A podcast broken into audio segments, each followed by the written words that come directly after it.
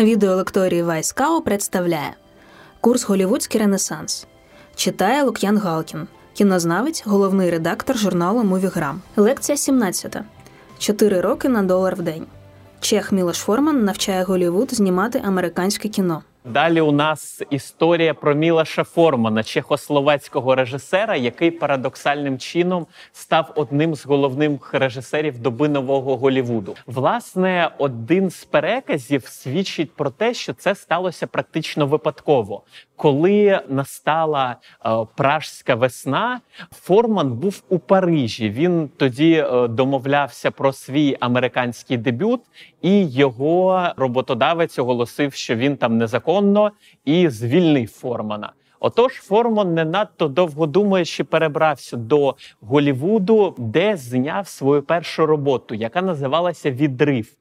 От про відрив не дуже часто згадують, а насправді вельми дарма, тому що це е, його ж перша американська робота. По-перше, як і у багатьох з нового Голівуду, вона мала успіх на Канському фестивалі. На Канському фестивалі вона власне взяла гран-прі, другий за значенням приз. Мілаш Форман, який знімав, е, знімав, як я вже сказав, кіно ще у Чехословакії, взагалі був відомий своєю такою ядучою соціальною сатирою. Отож, відрив це була сатирична історія про батьків, чиї діти губляться, і вони, об'єднуючись із іншими батьками загублених дітей, дізнаються набагато більше про підліткову субкультуру, дізнаються набагато набагато більше про життя підлітків. Тема лекції про Мілоша Формана називається «4 долари на день.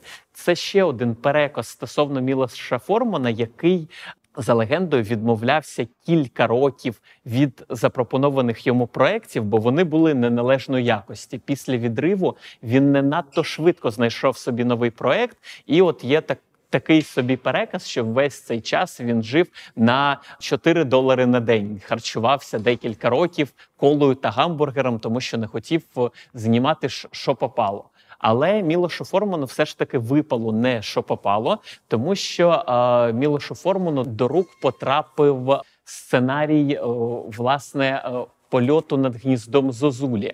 Причому це був сценарій, у якого така довга історія екранізація. Права на нього належали ще Кіркові Дугласу, який, до речі, грав головну роль у постановці Романа Кенекізі на Бродвеї.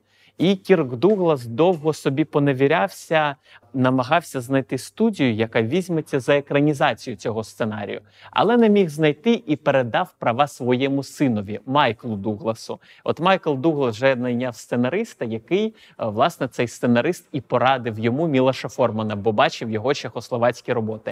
Власне, усі усе зійшлося, і Чех Мілош Форман парадоксальним чином створив чи не найамериканськіший фільм цієї доби? За силою протесту, за силою соціальної незгоди і за силою критики конформізму, порівняний хіба що напевно з безтурботним їстцем. Якщо пам'ятаєте, екранізація, власне, ну вона дещо відрізняється від книги, хоча б тому, що в книзі е, мова йде від особи вождя, той, який прикидається довгий час німи глухонімим.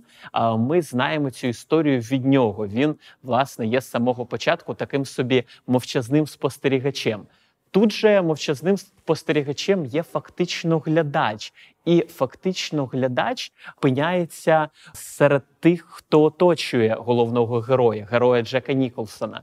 Ми не можемо сказати, що ми ставимось до них з неприязню, бо більше це напевно, якщо вважати їх справді справді людьми з психічними розладами, а не жертвами свого часу і постійного стресу і глобальних змін, е, які тоді відбувалися в Америці то можливо це найсимпатичніше з людей з, з психічними розладами е, в історії світового кінематографу. Але є один нюанс: вони е, з героєм Джека Ніколсона вони не на рівних, і він це знає на якомусь інту, інтуїтивному розумінні. Це дуже символічний момент. Саме тут герой Джека Ніколсона дізнається, що він не є, е, можливо, лідером якогось повстання проти тиранічної медсестри Речед. Він не є тим, хто висловлює те, що всі інші боялись висловити. Він, власне, є самотнім бунтарем серед тих, хто в цілому згоден з тією ситуацією, що склалася. Тим парадоксальніше те, що саме для нього цей бунт виявляється фактично фатальним для нього і для цього молодого хлопця, з якого герой Ніколсона так дивується, що він досі тут запертий. А багато хто вельми справедливо побачив в екранізації, що вийшла саме тоді, і саме зараз. А я нагадаю, що приблизно так само Стенлі Кубрік колись роздумав над механічним апельсином, але виявив, що саме 70-ті – це найвдаліший момент, аби перенести його на екран. Так, от багато хто бачив в екранізації саме у 75-му році польоту над гніздом Зозулі такий собі підсумок цілого періоду американської історії. Власне, і режим Ніксона був фактично повалений. і Вотергейтський скандал повністю дискредитував його, і іначе ж вже і в'єтнамська війна добігла кінця, іначе мали б вже загоюватися рани, що нанесло таке стресове десятиліття, але вони загоювалися, так би мовити, нічим. Не було завершення, не було логічного підсумку, було втомлене бажання, аби все, хоч якось продовжувалось. Приблизно те саме бажання демонструють ті, з ким Ніколсон опинився у психіатричній лікарні, і е, політ над гніздом Зозулі став е, своєрідним оскарівським рекордсменом. Це один з трьох фільмів в історії, що взяв велику п'ятірку Оскарів, тобто статуетки за найкращий фільм, найкращу режисуру, найкращий сценарій та найкращу жіночу і чоловічу ролі. При цьому є згадки, що Джек Ніколсон навіть відмовлявся розмовляти на майданчику з Мілошем Форманом, але тим не менш.